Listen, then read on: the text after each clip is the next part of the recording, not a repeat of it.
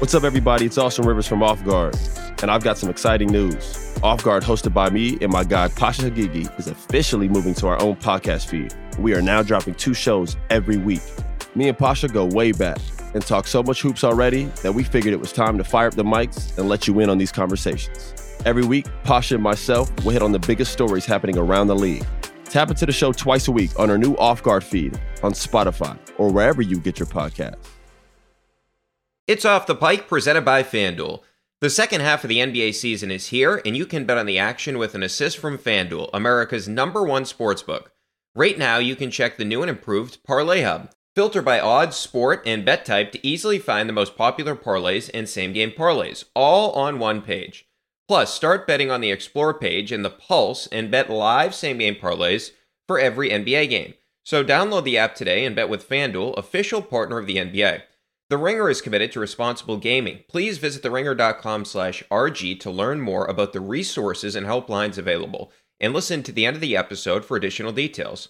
Must be 21 plus in present select states. Gambling problem? Call 1-800-GAMBLER or visit theringer.com/rg. This episode is brought to you by Empower. You got money questions like can I retire early? What are my best savings options? Can I afford to pay for my kids' education? Luckily, Empower has all the answers. With Empower's real time dashboard and real live conversations, you get clarity on your real life financial goals. So join 18 million Americans and empower what's next. Start today at empower.com. Tap the banner or visit this episode's page to learn more. Sponsored by Empower, not an endorsement or a statement of satisfaction by a client. Welcome into Off the Pike. I'm Brian Barrett, recording late on Thursday night after I will say this we saw an interesting football game. It wasn't a boring football game. It wasn't really an aggravating football game. The Patriots, of course, beat the Steelers 21 to 18 in Pittsburgh. And I do hate the Steelers, so it was fun to see the Patriots beat down on the Steelers. And we're going to chat with three time Super Bowl champ James White as we do each and every week. And I'll tell you why I'm not that concerned about like ruining the draft stock for the Patriots. We'll get into that in a little bit. I also do want to get into one Red Sox note. Not actually the Red Sox, it's what happened with the Yankees because I'm sick and tired of what we've been hearing the past couple of days about the Yankees and getting Juan Soto. So I'll get into that. But the first thing you'll hear is James White with me on our FanDuel TV show. I'm Brian Barrett from Off the Pike, and joining us now, as he does each and every week, is three time Super Bowl champ James White. And James, ordinarily, we're talking about, hey, how did the Patriots mess this one up? Who's going to be the quarterback next week? But you know what? We're talking about a win for the Patriots. And before everybody panics about draft stock, they still have the strength of schedule advantage over the Cardinals. So right now, the Patriots are three losses, the Cardinals with or the Patriots with three wins, the Cardinals with three wins. I never thought that they would catch the Panthers just because I think it's going to be difficult for that Panthers team to win a football game. So, in the grand scheme of things, the Patriots, in all likelihood, were going to draft second, and I don't think this affects them that much considering you have the Chiefs coming up, you have the Broncos coming up on the road in Denver, Buffalo on the road, and then the Jets at the end of the season. So, I think the Patriots are okay from a draft position because you still want to draft a quarterback early. But the one thing I will say, the defense deserves a lot of credit, James. Bailey Zappe played really well in the first half, not so much in the second half of the game. But I thought the guy that deserves a lot of credit is somebody that I've criticized throughout the season, and that's Juju Smith Schuster, because I felt like that throw on the first series of the game that Bailey Zappe made. It was a risk that he took. His guy came down with it, and so many times this season, not to defend the quarterbacks, the receivers haven't made the big play. And I do think that that play that Juju made, and I'm not defending his season, as I said, I've criticized him plenty. I thought that sort of gave Zappe the freedom to be like, all right, I'm going to take some chances here because my guy made a play early. And that was really, to me, the thing that got Zappe and this offense going was a huge play that Juju made against his former team. You have to give Juju a lot of credit. Maybe that's what it was. He came ready to go against his former football team, playing back on his old stomping grounds. Early on in the football game, you give your receiver opportunity one on one. He goes up and catches us that's the type of player that he that he was. It hasn't been like that this year.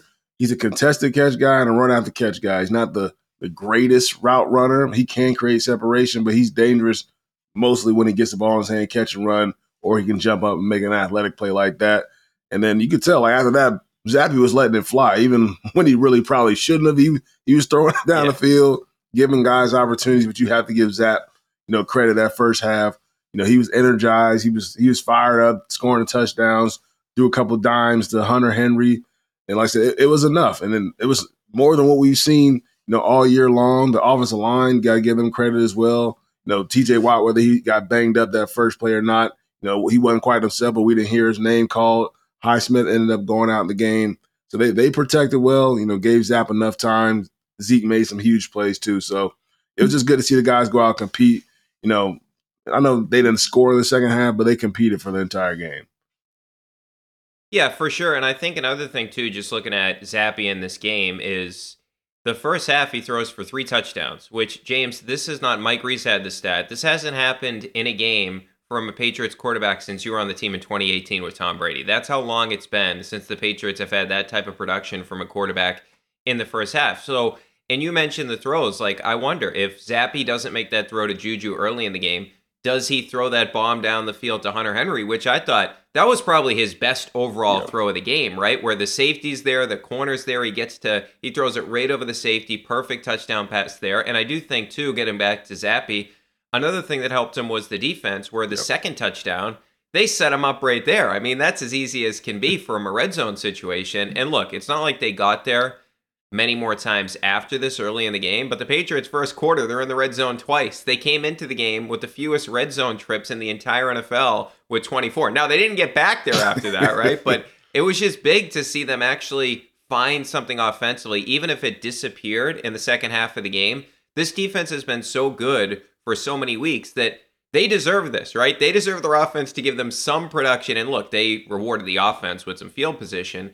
But I just look at it like the previous three weeks, they had 13 points. This week, they had 21 points and they won. Like, you don't have to score that many points with this defense, especially considering what's on the other side with Mitchell Trubisky, who was just absolutely atrocious in this game. They're cheering for Mason Rudolph. Imagine that. A fan base was cheering for Mason Rudolph. yeah, the defense. They play hard every single week. They give this oppor- this offense plenty of opportunities to move the ball, try and score points, and which which was impressive. You know, the Peppers interception, and they go down and score a touchdown, then result in zero points or just a field goal. You actually went in there and punched it in. That's the the complementary football that we're accustomed to seeing.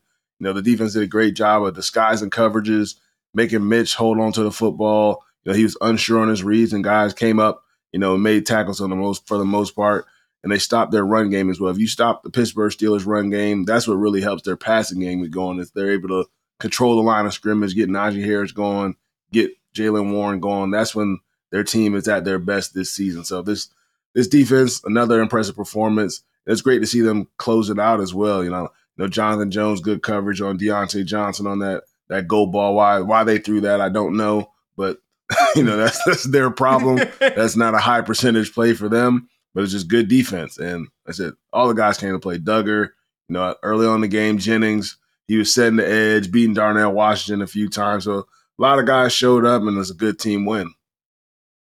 Yeah, and I thought too, you mentioned in terms of confusing Trubisky, that interception they had, it's a third and 10, and that's where you want Trubisky, yeah. right? Where you know he has to throw the football. Dugger comes on a blitz, and that leads to the Peppers interception, which leads to the Patriots' second touchdown. And then I thought after halftime, it's a third and 11 to start the second half.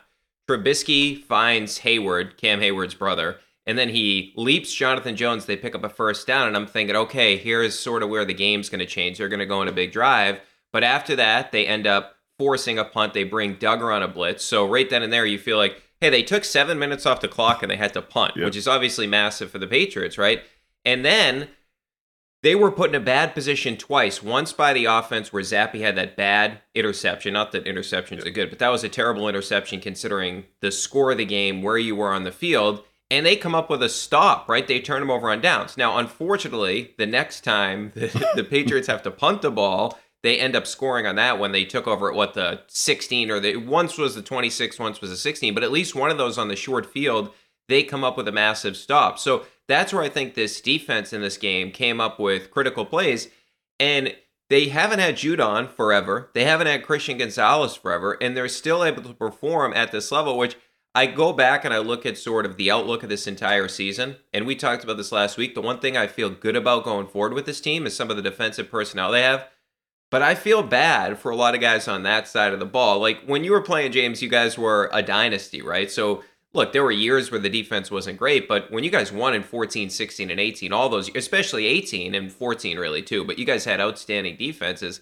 I can't imagine what it feels like to be on the offensive side of things when you know you're letting down the defense, right? Like you're not trying to do this, but the defense is playing so well. It's just going to be, and that's going to like affect the locker room at times. And I give the defensive players credit, like Jalen Mills last week said, hey, well, we gave up six points. We lost by six. We can't give up six points. But I have to imagine the offense feels like, hey, at least for a week, we helped out our guys because this has been going on all season. Oh, yeah, it's, it's exhausting as a defender when you're going out there. It feels like you're on the field the entire game. You're going out there getting stops. Maybe they go on long drives. You home the field goals, and your offense goes three and out, or you know a few plays, interception. It's very tiring, and as an offense, you you feel like crap for sure because you're you're out there. I mean, you're trying, ain't ain't nothing working. You just got to figure it out. But I, I think you got to give a lot of credit to to Bill Belichick. I know all season, you know, people have been on him, but he he helps coach the defense, and you know his defense is going to be prepared and ready to go. They have been all year long. You can probably you know question them from a a GM standpoint as far as you know setting up the offense or you know those pieces haven't worked well together. You can question that and the whole offensive performance. But I think defensively, you know, he, to me, he, he's hasn't lost a step whatsoever when it comes to coaching. I know they're preparing the same, they're working the same. It's just offensively, you know, things just haven't worked out, and who knows why that's happening. But I said I think you have to give him a lot of kudos. I said the coaching, and he's still doing a great job of coaching this team. Yeah, the only critique I'd have of Bill in this game in particular is the fourth and one at the Patriots 45, 824 left, you're up 21 to 18. Now, look, your defense held up, so it worked yeah. out for you. But at that point, I'm like, fourth and one, I think you, well, actually, now that I think about it later on in the game, maybe Bill O'Brien would have called the tush push play that Philly likes to run and lose yardage again like he yeah. did late in the game, which I, I didn't think was a very that's intelligent not, play. That's call. not a good yeah. QB sneaker. I wouldn't. I wouldn't call that with. was he? I mean, how much does he weigh? I mean, I think he weighs less than me. The guy is tiny. With the with the QB sneak, you got to have like some sense of urgency when you when you get the snap. He he almost like gets it, waits, then goes. You just gotta. It's like gotta be like one motion. You're getting it and you're going forward. And Tom was great at it. Obviously, Hurts is great at it. There's some guys that just really have a a good feel for. It. He doesn't have. no, he's got no idea. And I, I, I thought like I, am not even mad about with Zappe with this. It's more to me like a Bill O'Brien thing. Like, yeah, dude, you gotta have more in the on the play sheet yeah. than that. Like that's what we're coming up with. It feels like to me like the only team that runs this well across the whole NFL is Philadelphia. Now Arizona ran it well for a while when they had Josh Dobbs, but also if you look at that coaching staff, a lot of that coaching staff, well the head coach at least, came yeah. from Philadelphia where they had been running it. So when you look at it from that perspective, it makes sense. Now, I mentioned Juju. The one other thing I wanted to mention about him is so he had a season high 54 yards in the first quarter. He finished with 90 receiving yards in the game. This is the second time he was over 50 yards. And the important thing here is obviously this year it was a bust of a contract, but next year and the year after that he's under contract and next year the dead cap hit is 12.3 million.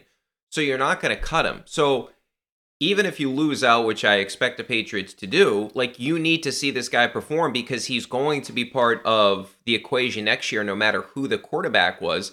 And at least we saw him play well in one game because we haven't seen that all season long.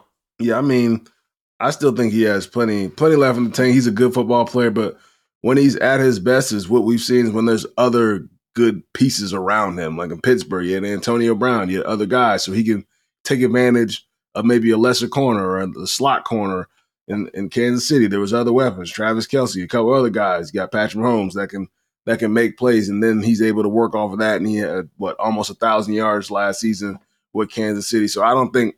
I mean, either way, even based off his performance this year, I don't think you just you know completely dump the guy with you know all the dead money and all that. I just feel like you add more pieces in that receiving room to where you know the onus, a little bit of the onus is off of him a little bit. I know he's making a good amount of money, but whether it's a, a rookie you draft in the first or second round or another veteran good player that you sign in free agency, you got to just have a good core receiver. It's never just about one player. Obviously, there's some guys they're going to dominate, you know, whether there's just them and nobody else in the room. But he's one of those guys I feel like he really benefits off having, you know, at least a, another two or three guys that can help dictate coverage. Yeah, I'm with you. And the number one thing is going to be after the quarterback this offseason is get the number one receiver. All right, welcome back into Off the Pike. And just picking up where we are leaving off there, James, on our FanDuel TV show is Yeah, I think you're completely right on that. Where Juju Smith Schuster was never meant to be a number one receiver, right? Like to your point, Antonio Brown, and then it was Travis Kelce last year. So these things that we, we talk about with the Patriots, the quarterback, but I also think like the receiver, that's going to be number two on the list because maybe you can get Juju Smith Schuster back to being a productive receiver. Like we've gone through it all season long. Like, hey, why did they leave, let Jacoby leave and then basically turn around and give Juju Smith Schuster a very similar contract? I know there's differences in the contract, but it's very similar. But he's still, what, 28 years old? He sh- still should have some years in front of him, and it hasn't looked good. But maybe we're finding out, like, if we see another game or two like this, maybe what we'll come back and say is, yeah, it was more about the knee at the beginning of the season. Like, he was coming back from a knee issue, and maybe down the stretch of the season, we see more production from him because they're clearly going to need that from him next year, no matter who the quarterback is, because he's going to be one of the receivers that's on the field next year for this team. Yeah, I mean, I think that's why you know these last few games are important. I know a lot of people just like, oh, don't don't even try, go out there and lose and this and that. But it's it's important for a lot of these guys. You want to finish these last few games out the right way from a, a confidence standpoint as a football player, as a competitor. I think these games are very important for Juju. Obviously, there's a lot of receivers that have been banged up. You know, Pop Douglas, DeVante's been hurt a bunch. KB's out, so he's going to get plenty of opportunities to get a lot of targets, a lot of repetitions, especially after this week. You already know Bailey Zappe's going to be looking for Hunter Henry and Juju Smith Schuster going forward. That, that's those are going to be his two guys that he's going to give plenty of opportunities to. He's going to look for them. That's just how it goes. When you have a good performance with your quarterback, he starts to look your way a little bit more. And I think he'll start to become the the number one target. You know, for those last few games of the season, I think he has to perform big. I mean, no matter what the team's record is. Yeah. So on Zappe, I tweeted out during the first half because he was like ripping it up. Right, he's tearing it up. He looks awesome. I tweeted out how bad was he at practice? Like, we need the footage to see how bad he was because think about Mac Jones, like, for the majority of the season. And I know Bill basically said a week and a half ago that they wanted to give Mac more opportunities because they wanted to see if he could overcome these issues. Obviously, he didn't overcome these issues. But Zappe goes out there and he plays pretty well in the first half. Now, I think the second half is part of the reason that they didn't put Zappe in for Mac Jones because he was pretty bad in the second half. Now, in totality, this was one of the best games we've seen from a Patriots quarterback this year, if not the best game. Not to say that that's anything of a high accomplishment because the quarterback play has been really bad all season long. But I have to imagine, like, and we know in preseason and in training camp he wasn't good. We know that he didn't really take to Bill O'Brien's offense going back to training camp. But I just, I have to think, like, he must have been so bad in practice, right? Because Uh, of the two factors here, what we saw in this game tonight, but secondarily, what we saw from Mac. So I know Bill's all about like, hey, you got to perform in practice to play in the games and all that different type of stuff. But do you think he was just like awful out there at practice?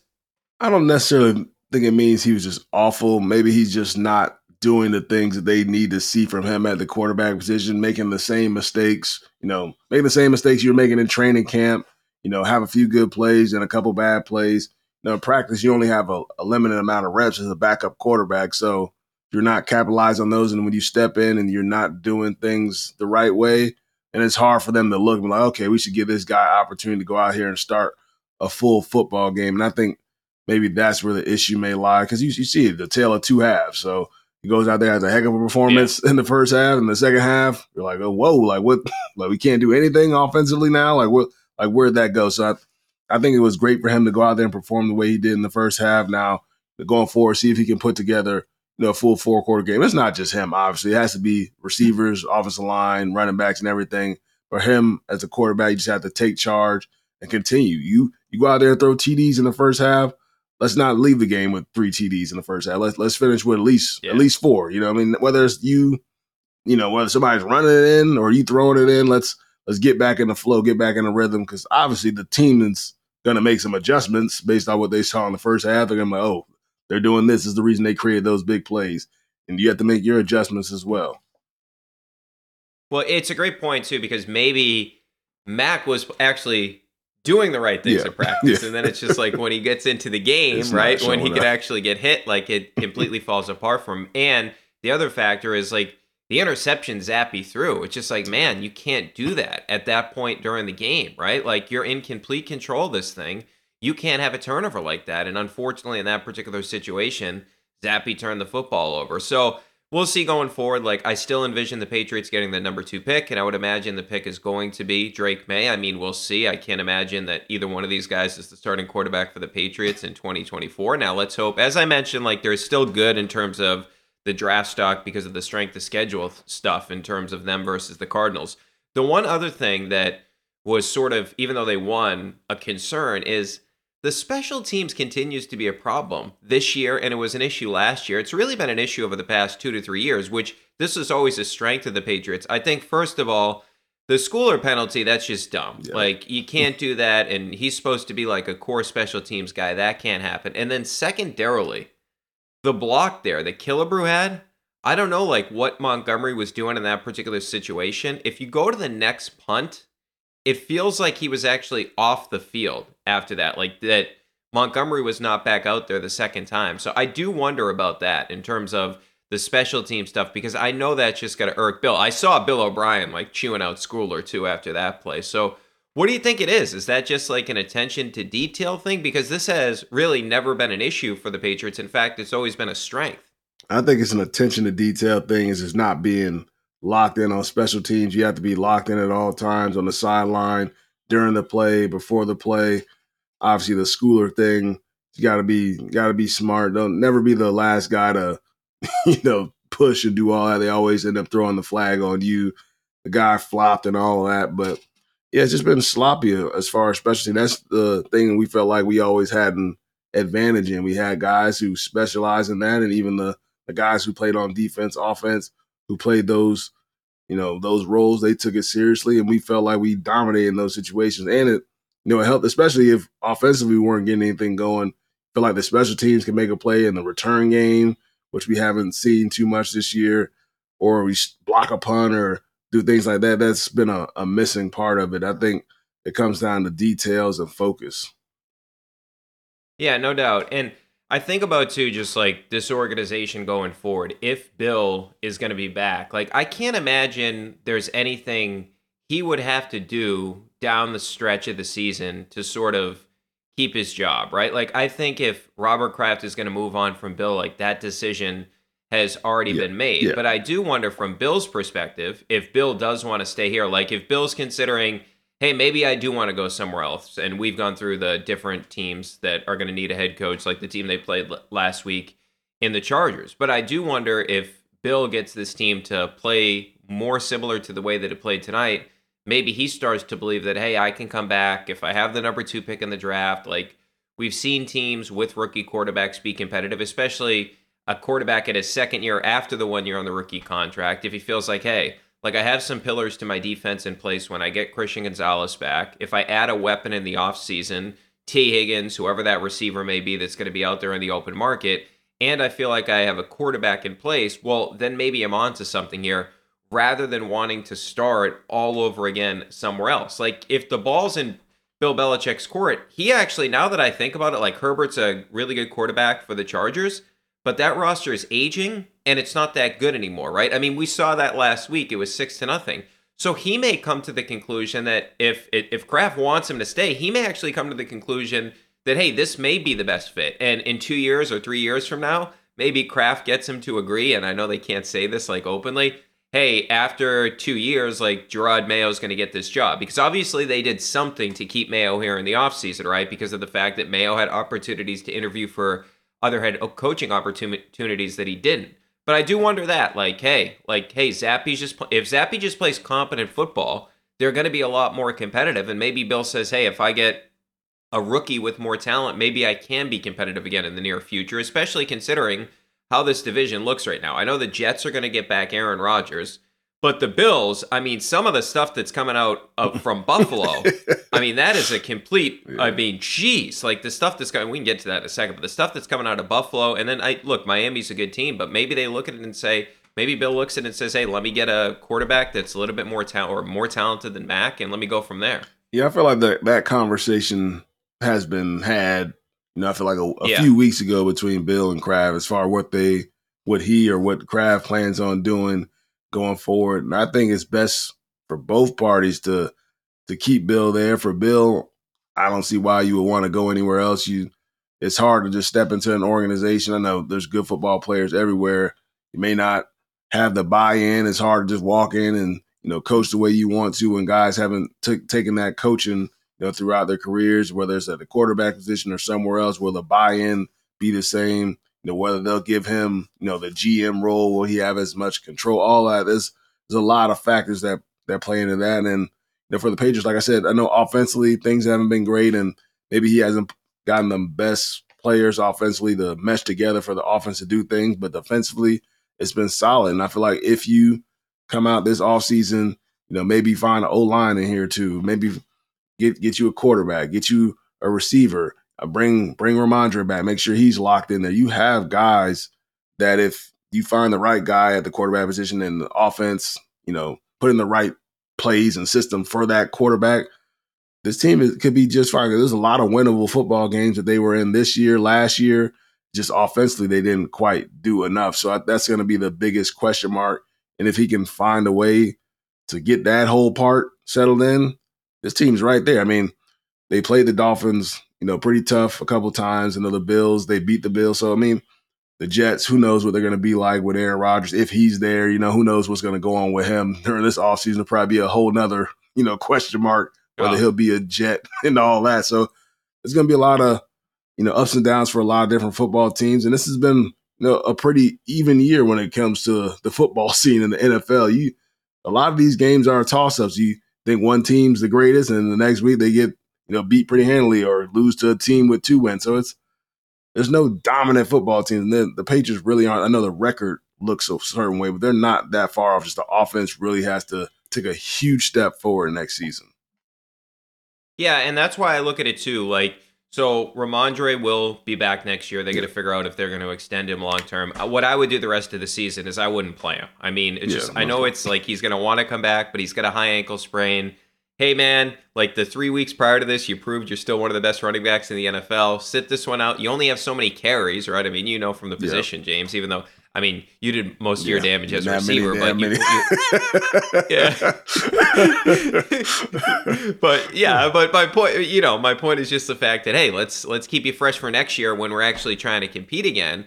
But the other thing I would say is like because you have some of these guys that you think could be long-term solutions with the organization, you now just got to look at the offense. And I think there's two things that need to happen if Bill's going to be back. They have to say, hey, what are we doing wrong when we're looking at receivers? Because whether it's free agency or the draft, they've missed on a lot of guys. Now they've hit on a few, like Kendrick Bourne was a hit, and he was a guy that was under the radar. But I don't know if it's if Bill's going to be back here, whether it's bringing somebody in, like, hey, maybe they figure out whoever is in Pittsburgh that drafts receivers, like even though they had a tough night tonight, bring that guy over here and like help out the Patriots and evaluating the receiver position. Or maybe the thing is, hey, just get a veteran that we know that's good. Like I keep talking about, like Tee Higgins. I know I brought his name up like a million times, but or Michael Pittman, who's going to be a free agent. Uh, and now, like I, I would imagine, both those teams want to keep their guys, but maybe they're t- like Indy would probably at least franchise him. But look, Higgins, like that team's getting expensive, so maybe that's the case.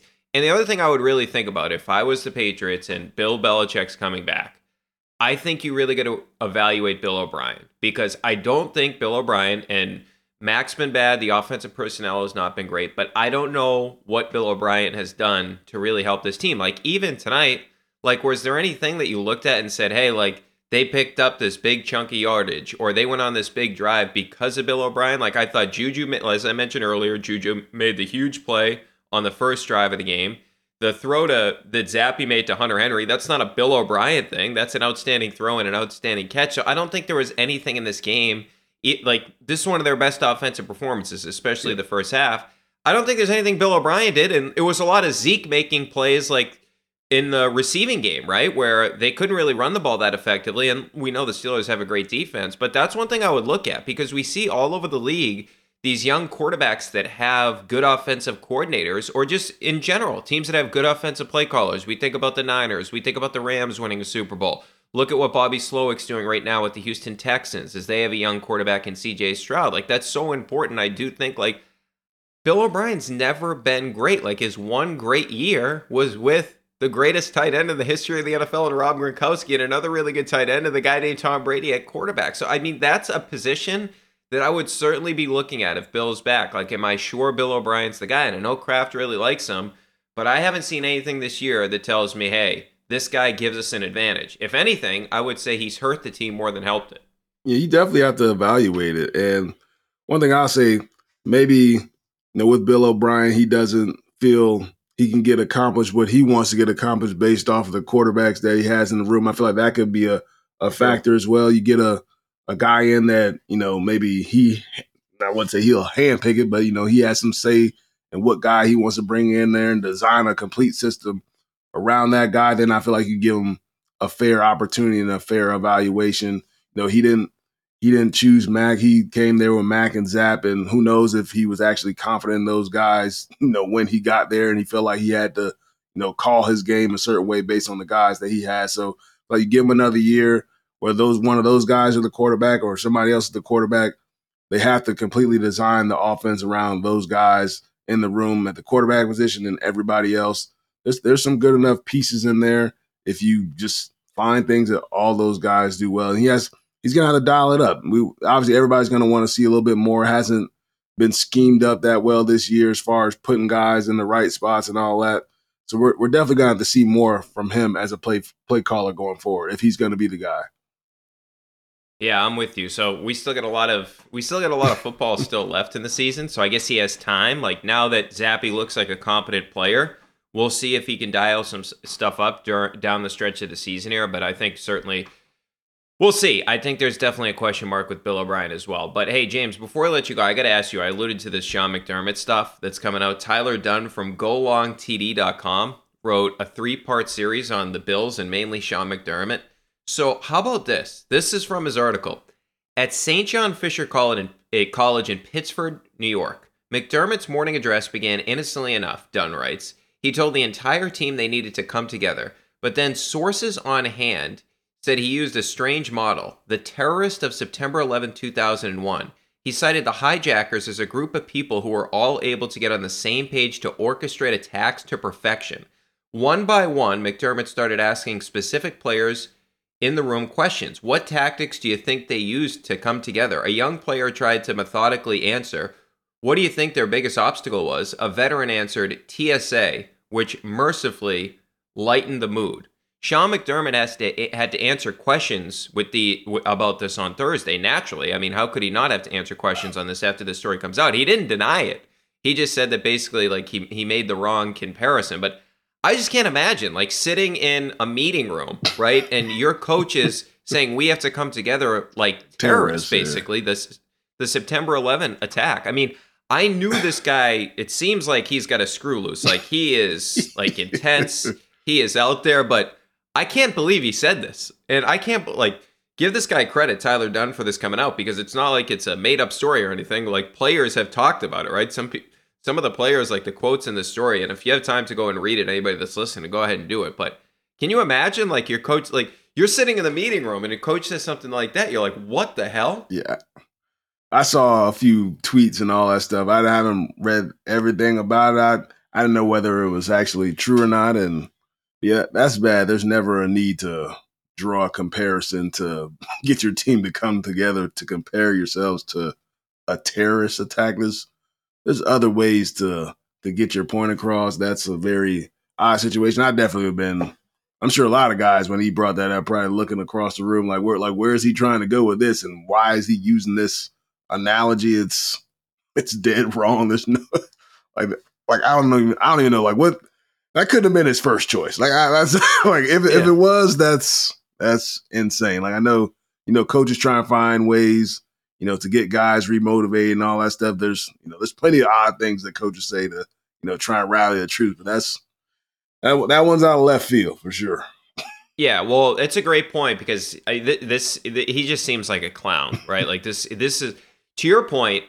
What was the comparison he didn't go with? If the comparison he went with was 9/11, like what was the comparison he didn't go with? I can't imagine. Yeah, like seriously, like I can't imagine what it would be like. You can't go worse than that, yeah. really. I mean, that's unbelievable to me. Oh yeah, so today he apologizes or I should say Thursday. He says, "As I mentioned to the team that I regretted and apologized for me not doing a good job of clearly communicating my point." So, like I said, I, I just don't know like what his other comparison was going to be. If 9-11 was the comparison that he landed on, I just I have no idea what this guy is thinking. And then the other thing I would allude to is you look at this team right now, the Bills. They have a huge game coming up against the Chiefs. If they don't make the playoffs, there's been some weird stuff going on there. Like Leslie Frazier just mysteriously Yeah. said he wasn't going to coach this year, and he's been a really well respected and good defensive coordinator. That team was an elite defense for a number of years. It wasn't just their offense with Josh Allen. They really started out their run with their defense. So I, I wonder if Sean McDermott, like as crazy as this sounds, maybe he's gone after the season. Yeah, there's there's definitely some a lot of rufflings come from out of there from you know last season the the Bengals playoff game, Stefon Diggs blowing up, then you know the offseason stuff with Stefon Diggs. You you fire your offensive coordinator.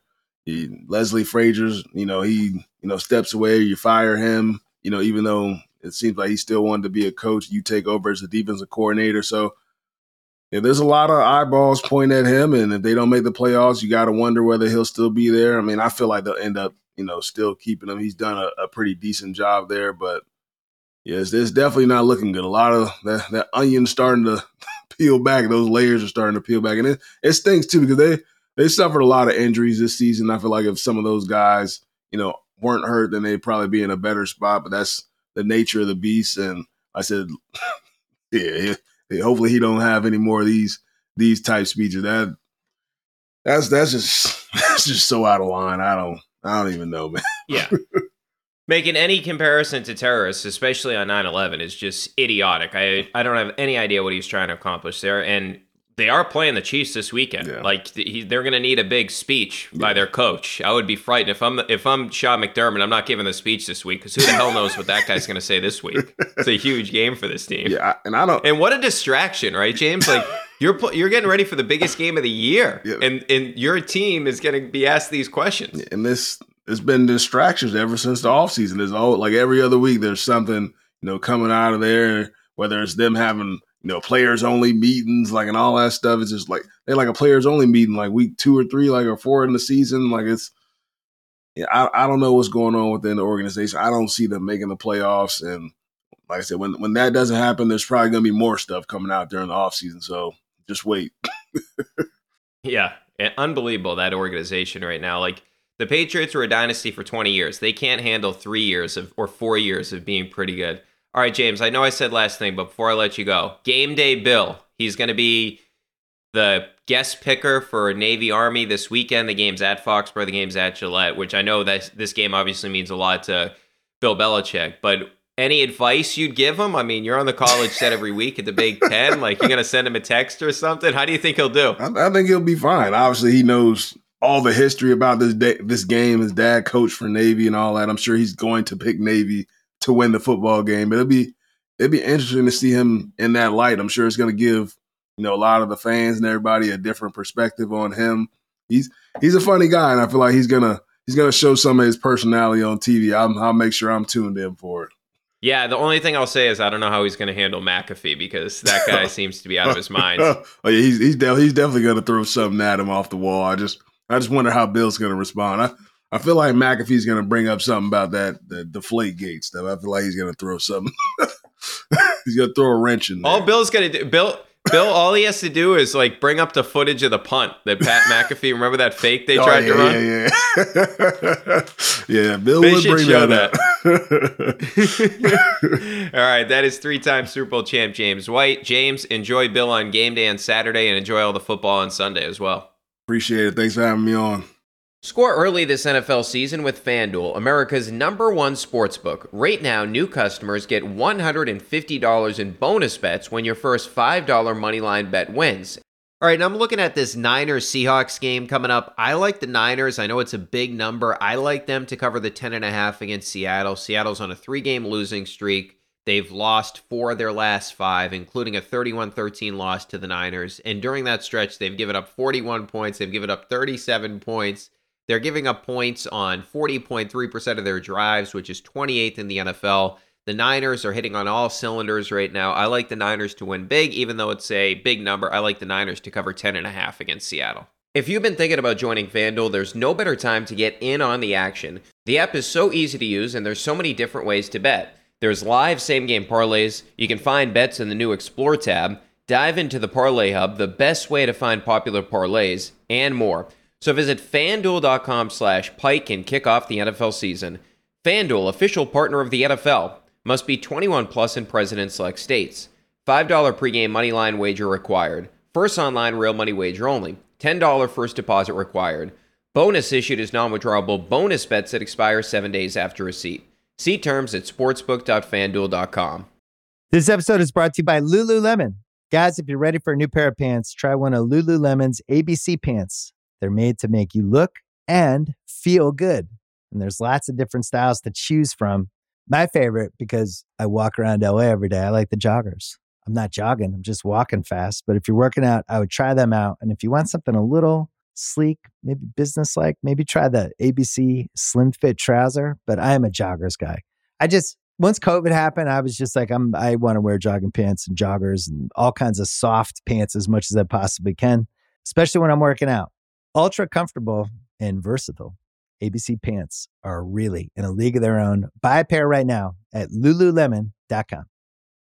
Welcome back into Off the Pike. Great stuff there from James White. As always, always enjoy talking to James after the Patriots games. And look, they're trying to tank, or they're not trying to tank. We're trying to get them to tank. They win a game. It's not the end of the world. The Patriots still right now in prime position for that number two overall draft pick. But it was nice to see, like, hey, this is actually an enjoyable football game. This game didn't stink to watch because the past couple of weeks, these games have been eyesores. And this was an entertaining game on a Thursday night. Like, it was pretty fun to watch this team play. Now, obviously, if you really wanted to shot at the number one pick, it would have been better overall to lose. But as I was saying to James, like, I don't think the Patriots were going to get the number one pick over Carolina. So you're still in that number two spot. I love Drake Maye, as I told you. Now it's just you can't screw anything out going forward, okay? But clearly, this team, they felt they needed a win. Like you could tell just listening to some of what the guys said after the game that they really needed this. Like this is important to those guys. And look, they're human beings too. Like we talk about this from a franchise standpoint, just wanting them to tank out.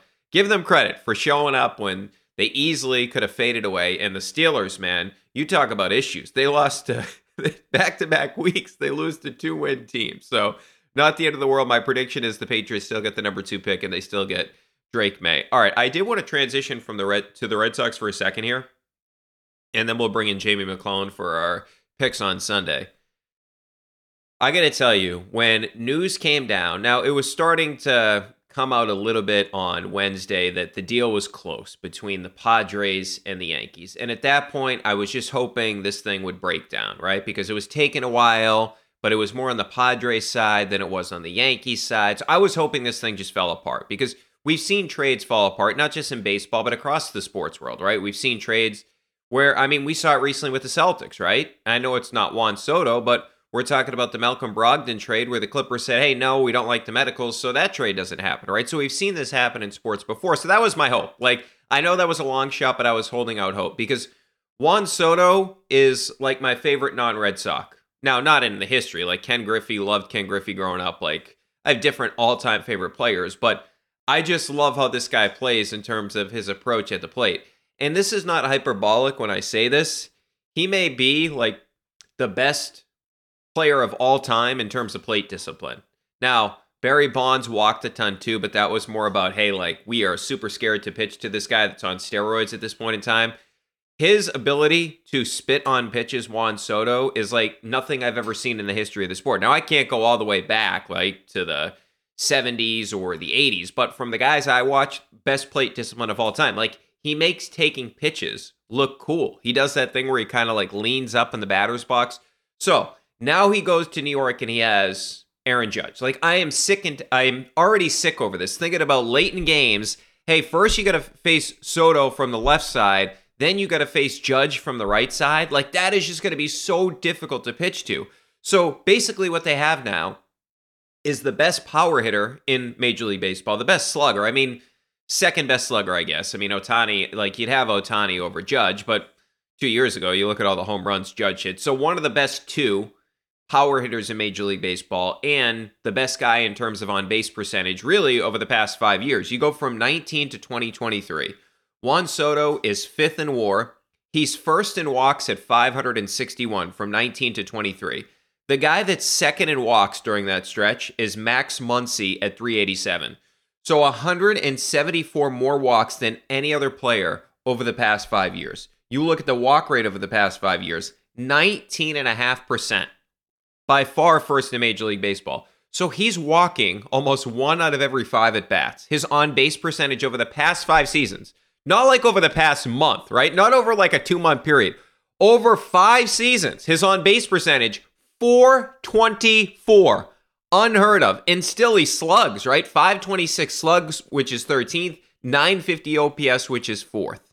And then if you look at the Judge combo, right? Like you combine these guys together. Judge since the start of 2021 he is leading Major League Baseball since the start of 21 in war, slugging percentage, isolated power, home runs, OPS, and balls that he's barreled up. He leads baseball in all those categories over the past three seasons. Juan Soto during that same stretch, of course, leads Major League Baseball in walks, on base percentage, walk rate, and walk to strikeout ratio. So you have the best on base guy and the best power guy. Like, I'm laughing because this is going to be torturous for the Red Sox. And the other thing that makes a lot of sense with Soto, I talked about Verdugo the other day, and this is to a much higher degree. The Yankees last year, in terms of their lefties, left handed hitters for the Yankees, 29th in plate appearances, uh, 47 home runs, which is tied for 24th. They were 29th in RBIs, dead last in hits out of lefties, 29th in average from lefties, 29th in on base percentage, 24th in slug, and 25th in OPS. So basically, they got nothing out of their left-handed hitters last year. They didn't really have a lot of them outside of like Anthony Rizzo, right? They didn't have lefties. So that was a mess for them and now they get one of the best left-handed hitters in all of Major League Baseball that complements their best player in Aaron Judge perfectly having that like Imagine having a nine pitch at bat to Soto, and then it's like, oh, fuck, I walked him. Here comes Aaron Judge, right? The only thing you can criticize Juan Soto for is his defense. He's not a good defensive player. Last year, minus six defensive runs saved. That was 40th of 48 qualifiers in the outfield. That's the only thing. But this is pure torture to me that Juan Soto and Aaron Judge have teamed up. Now, the big thing now is you can't let them get Yamamoto if you're the Red Sox. So the Red Sox have been, and I'm going to continue to go through this as the offseason continues to go on. Multiple reports have Teoscar Hernandez linked to the Red Sox. The Angels and his former team, the Blue Jays, also in on this. The reason this makes sense, first of all, Teoscar Hernandez hits for a ton of power. From 2021 to 2023, he's 23rd in home runs, he's 15th in RBIs, he's tied for 22nd in hard hit balls, and he's tied for 12th in balls that have been barreled up. The Red Sox righties last year, because that's what they need. That's what I mentioned the other day when they traded Verdugo. They don't need lefties, they need righties. So you look at Hernandez in 2023, or the Red Sox righties in 2023, 26 in home runs, 21st in average, 24th in on base, 24th in slug, 24th in OPS, and 26 in hard hit rate. Now, part of that is Duvall was dealing with injuries, and Story was dealing with injuries to begin the season, and Story was not the same player when he came back. So Teoscar Hernandez is not going out there and getting Juan Soto, but they need some right-handed power. I would not be. He's on the other side of 30. I would not want to give him a four to five year deal, but if you can get him on a two to three year thing, I'd be all in in that. I mentioned the other day, Gurriel's another guy that I'd be after if I was the Red Sox. But here's the thing like, Teoscar Hernandez would mean a lot to this team. But now that the Yankees have made this splash, and Ohtani has been linked to the Blue Jays, and we're supposed to find out about Ohtani before the weekend ends. Although who knows with Ohtani? He's apparently pissed that people are finding out that he's meeting with teams. Like I, I don't know what's going on with Ohtani. but anyway, and he's going to get like the richest contract in the history of the sport. He's upset about teams like that it gets out there. He's meeting with them anyway. So Jon Morosi and Jeff Passan both said that the Red Sox are very much still in this. Now we know that he's going to meet with the New York teams, the Yankees, and the Mets.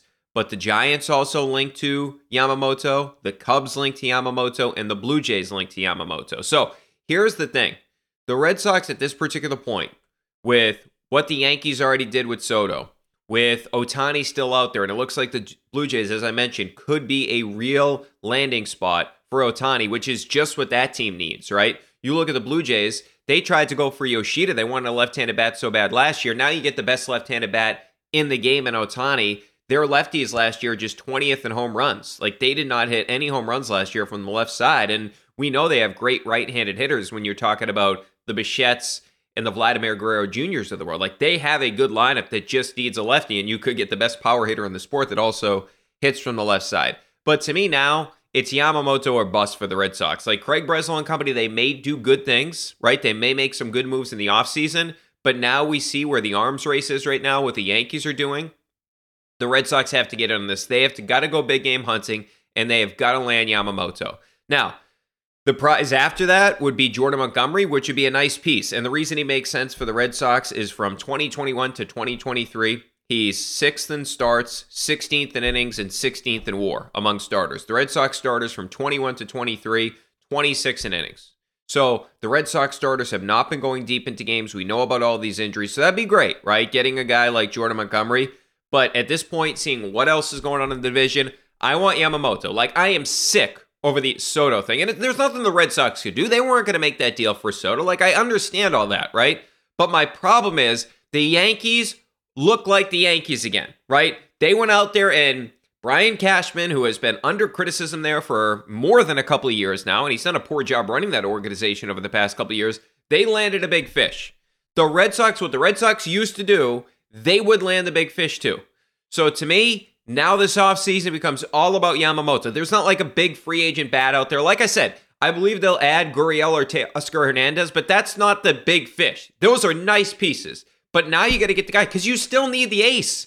You still don't have the ace. And Jordan Montgomery is a really good pitcher, but he's not an ace. You could say, okay, he's a number one, but he's not an ace. Yamamoto is labeled as an ace, like a can't miss pitcher. The Red Sox need to find a way to get Yamamoto after what we've seen happen with the Yankees. This is what used, and this will help the rivalry, especially since Verdugo's there now. I thought the other night maybe there's a chance they move on from. Clearly, they're not doing that. But the big thing here is just be the Red Sox. Be what the Red Sox used to be and land the big ticket item. All right, let's bring in producer extraordinaire, Jamie McClellan. Jamie, you just witnessed the Patriots win a football game. You witnessed Juan Soto since the last time we talked. Go to the New York Yankees.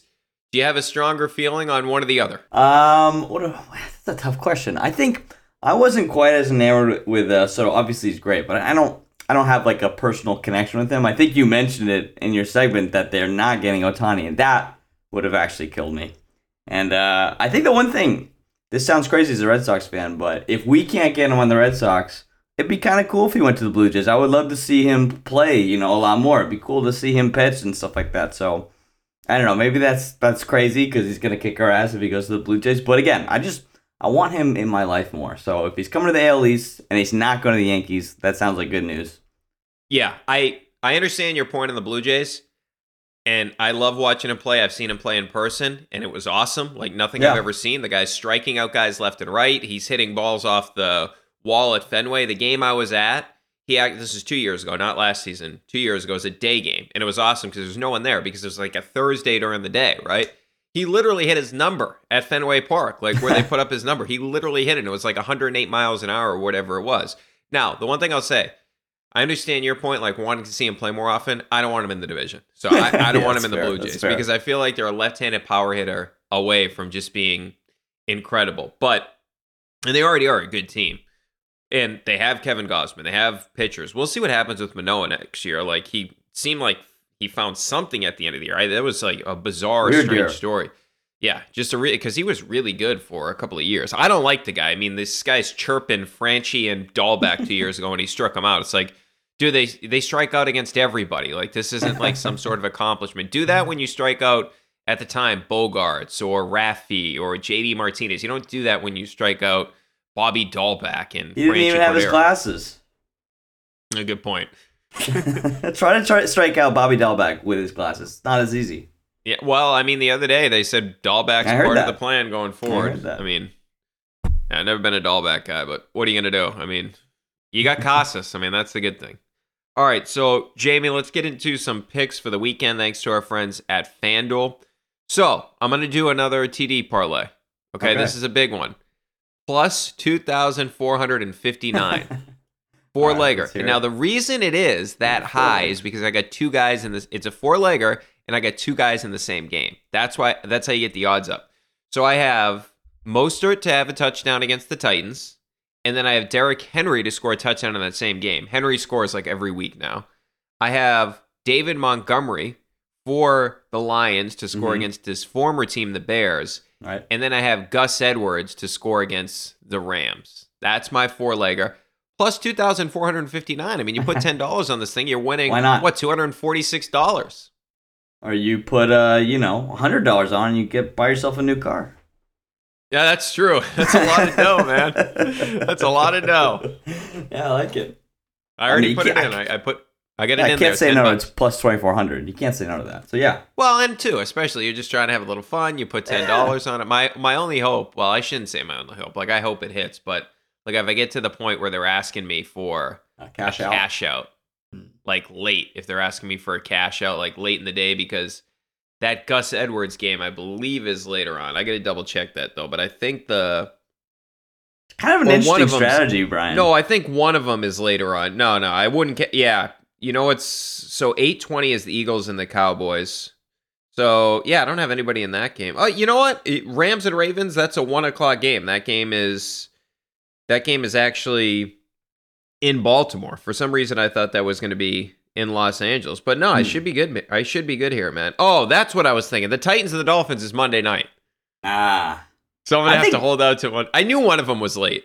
you might be onto something, Brian. If you hit three legs and you leave a leg out, maybe you know Vegas gets nervous and you cash out. Yeah, I'll tell you though, that's happened to me once before in the cash out. You just got to go through it. Wasn't worth it. No, Yeah, it was like a quarter of uh quarter of what I would have made. You know, Nah, stick to your guns. especially when I'm Um, only putting ten bucks on this. So cash out for six dollars here or something. um, I got some fun parlays too, Brian. I have, I have one. I have a sliding scale of funness with this parlay. I got. I'm looking at the Bengals. Um, they're going up against the Colts. It's like I, I don't know why they're my, they're favored by three, but I'm just taking a parlay with the money line for them to win. Uh, Ja'Marr Chase to get 80 yards, and my new favorite player Jake Browning to throw for 250 yards. Talking about the offensive player of the week, Brian. But um, dude, he was awesome in that it was game. awesome. Unbelievable. And like you start to think about the back the quality of backup quarterbacks Yes. in the NFL. Like this guy was awesome. And a little bit he's probably feeling a little bit frisky here after what we saw last week. And Washington, he was the last quarterback to bring Washington to the college football playoff. They're in the college football Yeah. playoff again. Like the Bengals are still like in the hunt. They're in the Right. hunt without Joe Burrow. Very and here's the thing. so. You know what I would say too, Jamie? Yeah. Sorry to cut you off there, but It's all right. why didn't they just play this guy at the beginning of the season when Burrow couldn't move? I hadn't Like that. that that, would have made way more sense. Like this guy's obviously competent. I mean, they didn't know what they had. I guess as we we learned with Zappe, you can't get everything out of practice. But um, no, he That's looked true. great, and it obviously it helps throwing to Tee Higgins and Ja'Marr Chase. But that bet plus five ninety two, Brian. But I like that. really- Plus if you- 592. well, plus five ninety two. If you really believe in them, and you take Bengals to win, and you take Browning to throw for three hundred yards, and Chase to go for over hundred, plus nineteen hundred, and it's like they're kind of. It's almost like one's going to hit the other. If Ja'Marr Chase goes for over 100 or vice versa, if he goes for 300, one of those is going to hit. Obviously, it's not a lock, but he threw for 350 yards last week, and the Colts kind of have a shitty defense, so plus the 1900. Uh, you could take it twice, put actual money on the, your first parlay and put like Mhm. 10 bucks on the second parlay. Kind Yeah. of, yeah, I think I will. That could be the way to do it. What else you got, Bry? Okay, so my second, and this is my second, my money leg parlay. So I'm back to the money leg parlay after I hit the money leg parlay, what, two weeks ago? And then last week, I tried to get fancy again. I went to like plus 390 or whatever it Mhm. was. So I went back to four leg money, lar- money line parlay. This is for plus 215. Uh, Dolphins over the Titans, the Monday night game. Cowboys over the Eagles. I like the Cowboys in this game. It's at home. They're much better at home than they are on the road. They don't turn the ball over at home. They turn the ball over like crazy on the road. And we saw some vulnerabilities last week with the Eagles. I actually think the Cowboys are the deeper team. Now, I know the Mhm. Eagles already beat them this season, but I do think the Cowboys are the deeper team. And the Cowboys, to do the cliche, they need it more. So I'm going with the Cowboys over the Eagles. Niners over the Seahawks, which is just, I mean, come on, like the Yeah. the not, they just rolled them two weeks ago, and the Niners are the best team in the NFL from a talent perspective. And then the Lions over the Bears. The Lions got to beat the Bears, and they're of course a playoff caliber team. They had the one stinker a couple of weeks ago against Green Bay, but I still like that Lions team. I don't like the Lions as like a legit contender because I have concerns about their defense. I don't have concerns about their defense against Chicago. So four leg Yeah. 215, Dolphins over the Titans, Cowboys over the Eagles, Niners over the Seahawks, Lions over the Bears. Okay. I think if we're talking in terms of cliches, Brian, I just get nervous when the Cowboys are in a big game. You know, I feel like they True. shit the bed every time. True. And I don't think Mike McCarthy's coaching, right? He may not be, and he's their play caller because I, I, I was, what did he have, like appendicitis or something? Oh, he did have appendicitis. so I don't know if he's going to be able, well, maybe he'll be back by Sunday if he had it. As someone, Ryan, could- who's had appendicitis and appendicitis, it's quick recovery. I bet he'll be out there. So you think he'll be out there? Yeah, and it's it's more important this year than it's been in previous years because he obviously this year he's calling the plays, and last year he wasn't calling the plays because they had Kellen Moore. So it would be more impactful this year compared to last year. I think Sal and Bill Simmons were talking about a Coach of the Year candidate with Mike McCarthy recently. What do you make of that? He certainly should be in consideration. I mean, I Yeah. it's it, coach of the year is so difficult to do because it's like you have to exceed expectations. So like Right. DeMeco Ryans, if they make the playoffs, Yeah. Yeah, it could be him. he's certainly Mike- going to be in consideration. McDaniels, maybe, right? McDaniel? Yeah, Mike. McD- yeah, Mike McDaniel's a good one. I know they made it last year, but now they have you know the one of the best, Best offenses offense we've ever. seen. Yeah. Yeah.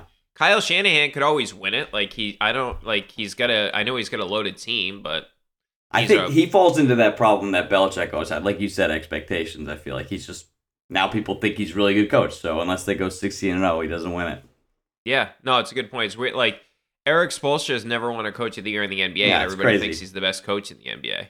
I guess I get it in that? some sense because they've had they- they're never like that good during the regular season. Like last year they were in the play-in, right? Like they're in the play-in. Tur- now two years ago they were the one seed. He probably should have won it that year. He should have won it when they had LeBron and stuff, and they were the best team in the league. True. Yeah. Uh, my last pick, Brian, is part of your your uh, your parlay, but uh, what's it called? I think Lions minus three against the Bears. Safe pick. I saw they're minus one twenty two, so I think everyone's putting their money on Detroit. But obviously, it's like Bears suck. They've scored what twelve points and sixteen points in their wins recently, and that's that's not going to be enough, I don't think, to beat the Lions. So we're in agreement about that one. Yeah. Are you worried at all about the suckfest now that the Patriots won and Carolina plays New Orleans? I feel like now, like that Giants result is just so huge that they that, That we lost to them. Yeah, like that. Yeah. If they won tonight at, and they had beat the Giants, it would have been brutal. So I just feel like that Giants result was so huge. Arizona is off this week, and then they play the Niners, the Bears, Philly, and Seattle. I guess they could beat Chicago. Bears, yeah. So they could I'm have not another one of them. worried. Carol- Carolina plays New Orleans. The Saints are a mess, but I, Carolina's just so dysfunctional. We're not gonna get the one, I don't think, and that's I've made my peace with that. I, I Yeah, you're cool with two. I mean, I think you have to be at this point. It's not gonna happen. Two wins, and again, I think the strength of schedule it's changing, but I don't even think we have the tiebreaker against Carolina. So, two, get a great QB. That sounds good. And, and like you said, we have a hard schedule going down the stretch, apart from the Jets. So I don't see us winning again. Yeah. All right, Jamie. Well, good stuff. I mean, and the one thing I will say is we had an enjoyable football Yeah. game, and now now we get to watch football all day on Sunday too. Yeah, I was. I agree with you. It was nice being the Steelers, so I'm happy. That that Fran like I I would I'm actually I should probably do this. Turn on a Pony show. Andrew Filipponi, who we had on. to. He was just he he. You can tell this guy does he does not like Tomlin. I got to throw his show on tomorrow afternoon. Dude, the crowd too. They turned against Mitch Trubisky like halfway through the first quarter. I know for Mason Rudolph. They're Like- booing him from like the opening kickoff. He is bad though, man. Yeah. What were they doing at the end of the game on fourth and two? They throw a go route in. Go route into double coverage. that team is dumb, man. They also took Yeah. a t- now. Look, I I thought that that was the wrong call. Like I thought the Patriots should have been called. I don't think that should have been the other way The around. false with the start. yeah, like I I didn't think that should have been a full start. I think that should have been on the Patriots. Yeah. But they called a timeout to do that. And then they used their other timeout on like first and goal, like halfway through the third quarter. They had one timeout when it mattered with like two minutes left, and the game was over. Yeah, yeah. So Tomlin has sort of been exposed. We talk about Bill all the time, like the Right. post Brady era. Tomlin's been exposed to without Ben Roethlisberger. We heard Pony talking about that the other day on the pod as well. So that's what I'm going to do on Friday afternoon. I'm turning on Pony Give it a show. I can't. I think it's going to be epic. I can't wait to hear how pissed this guy is. And it's hmm. good reason. Cardinals and the Patriots, you lose to him back to back weeks. I, I forgot about that. Holy shit. They were seven and four with the Yeah. Cardinals and the Patriots. They probably thought we're easily getting Yeah. to nine wins. Like we're getting into the postseason. Win the Now, division that's good- almost. But you know what, Jamie? It's good for us as football fans. We don't have to watch the Steelers in the playoffs. Did anybody want to watch them in the playoffs? No. No. They win ugly games. It's true. All right, Jamie. Good stuff, man. Thank you, Brian. All right, as always, make sure to get your voicemails in 617 396 7172. Email your thoughts and questions to offthepike at gmail.com. Thanks to Jamie McClellan and Steve Ceruti for producing this podcast, and we'll chat in a couple of days.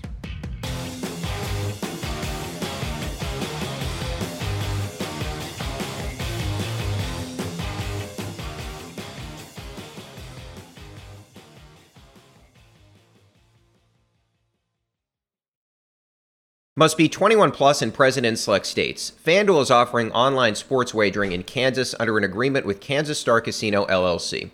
Gambling problem? Call 1-800-GAMBLER or visit fanduel.com/rg in Colorado, Iowa, Kentucky, Michigan, New Jersey, Ohio, Pennsylvania, Illinois, Tennessee, and Virginia. Call 1-800-NEXT-STEP or text NEXT STEP to 53342 in Arizona. 1-888-789-7777 or visit ccpg.org/chat in Connecticut.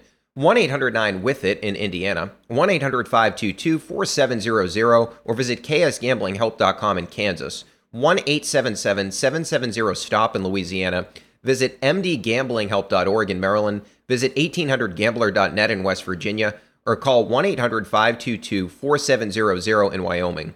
Hope is here. Visit gamblinghelplinema.org or call 800 327 5050 for 24 7 support in Massachusetts or call 1 877 HOPE NY or text HOPE NY in New York.